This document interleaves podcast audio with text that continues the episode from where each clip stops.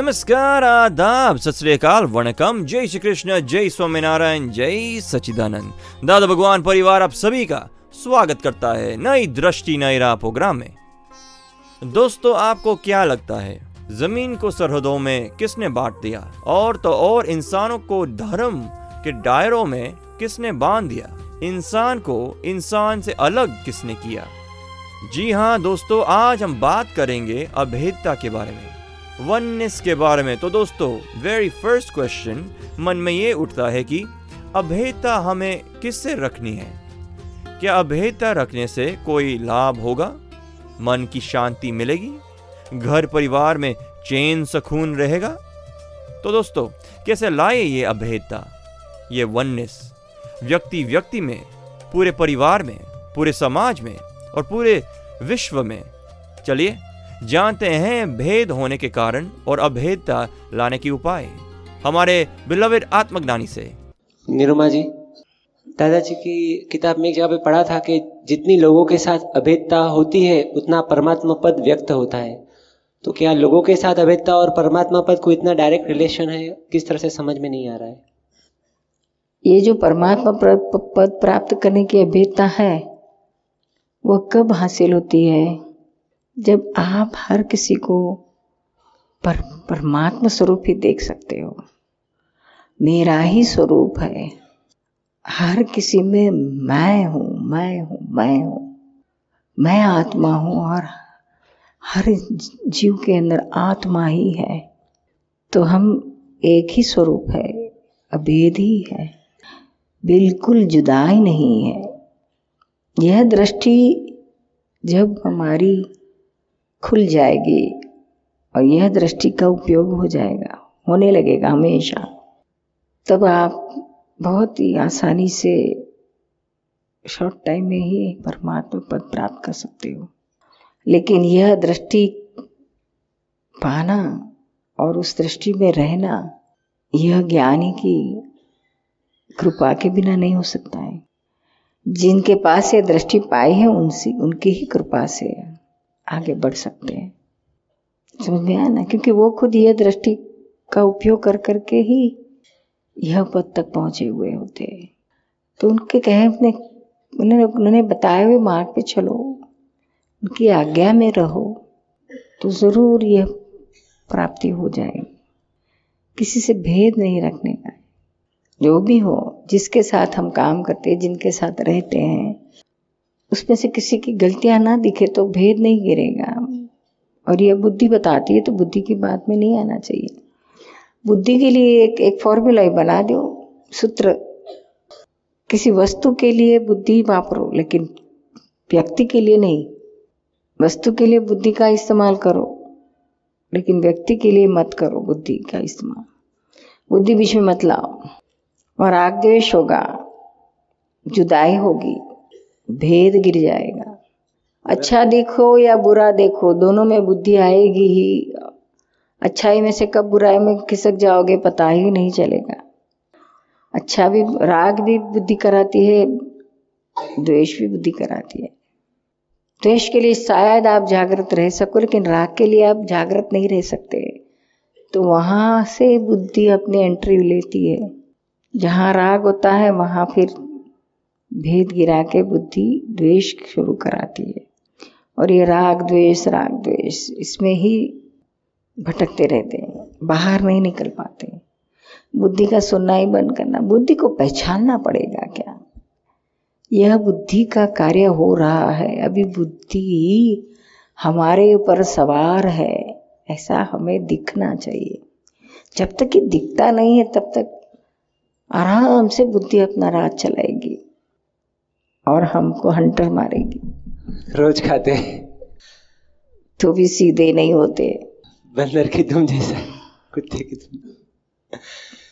पर निरुमा जी जो पॉजिटिव देखना है तो उसमें बुद्धि का जो उपयोग होता है तो वहाँ तो सहज रूप से स्वीकार हो ही गया कि उसमें क्या बुराई है। तो वहाँ जागृति क्योंकि जहाँ किसी का दोष देखते हैं वहाँ खुद को ही भुगतना आता है।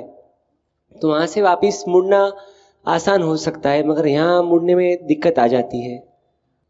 सबसे पहले नेगेटिविटी में से निकलो, बाहर, फिर पॉजिटिविटी में जाओ। द्वेष में से मुक्त हो, फिर राग में से मुक्त होना।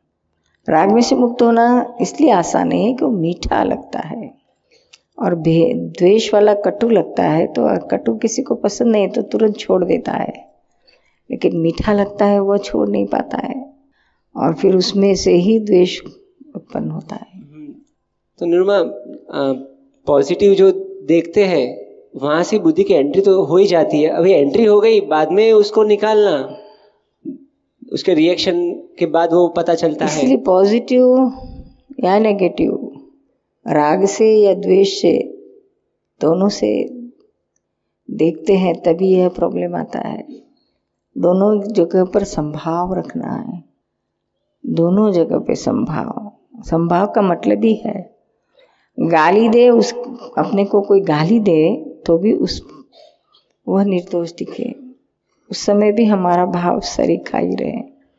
और कोई हमें फूल बरसाए, हमारी तारीफ़ करे तो भी उसके प्रति उतना ही सेम भाव, एक सरीखा भाव, उसमें कोई चेंज नहीं होता है। इसे संभाव कहा गया है। सामने वाला भी आत्मस्वरूप है, मैं भी आत्मस्वरूप है। गाली देता है, किसको देता है? मैं कौन हूँ? मुझे पहचानता ही नहीं। मैं तो आत्मा हूँ शुद्ध आत्मा हूँ। तो ऑटोमेटिक संभाव रहेगा। और हमारे कर्म के हिसाब के बिना तो कोई गाली नहीं देगा, ऐसा थोड़ी देता है। कोई कुछ हिसाब है तो ही आएगा। उसको स्वीकार लो एक्सेप्ट कर लो। यह जो भी कुछ हमारे पे आता है, हमारा ही हिसाब में आता है। हम हमारे हाथ से हमारे पैर पर कुहाड़ी लगा दे, मार दे तो हम किसको गुनेगार कहेंगे? यह सब जो भी कुछ आता है, हमारा ही हिसाब है, हमारी गुनेगारी है। हम ही गुनेगार हैं। ऐसी समझ अगर हर टाइम रही तो समझ लेना संभाव रहेगा। मुक्त रहेंगे, कर्म नहीं बंधा जाएगा। आप सुन रहे हैं नई दृष्टि नई राह। और आज हम बातें कर रहे हैं अभेदता की। तो दोस्तों, व्यक्ति व्यक्ति में भेद क्यों होता है? इसका कारण क्या हमारी स्वार्थी वृत्ति है? क्या अभेदता आने में हमें सर्व दुखों से मुक्ति मिलेगी? सुख शांति मिलेगी? चलिए जानते हैं पूज्य निरुमा से कि दादा परिवार में हर एक को अभेदता क्यों लगती है? निरुमा, गुरु प्रत्यय आदर्श तो होता है, आदर भी होता है, मगर यहाँ ये देखा गया है कि जब एक महात्मा दूसरे महात्मा को मिलता है, उसको शिष्य माना जाए तो दूसरे शिष्य को मिलता है तो आप ही आप अपने दिल में इतना बड़ा सा प्यार उछलता है, उसके पीछे क्या राज है? यहाँ संसारी किसी चीज़ की भावना नहीं है। यहाँ आत्मा का ही, आत्मध्यात्म में ही इंटरेस्ट है। आत्मा का उत्कर्ष किस तरह से हो, किस तरह से हम इस संसार के सब कर्मों से छूटे और आत्मा लक्ष्य हो गए जाने के बाद ऐसा होता है कि हमारे मन वचन काया भी औरों के काम आए, ऐसे सबका ये भावना सब, सभी की एक सरीकी होती है क्या? तो बहुत आनंद होता है दूसरों को मिलते ही, क्योंकि एक स्वभाव, एक लक्ष्य, एक हेतु वाले हो मिलते हैं तो अभेदता बहुत आ जाती है। कल ही हमको रात को वो शिमला वाले भूपेंद्र सिंह का फ़ोन था कहने लगे कि हम हम तो सिर्फ़ राम भाई को लिफ्ट लिफ्ट दी थी थोड़ी, हैरद्वार से देहरादून तक की।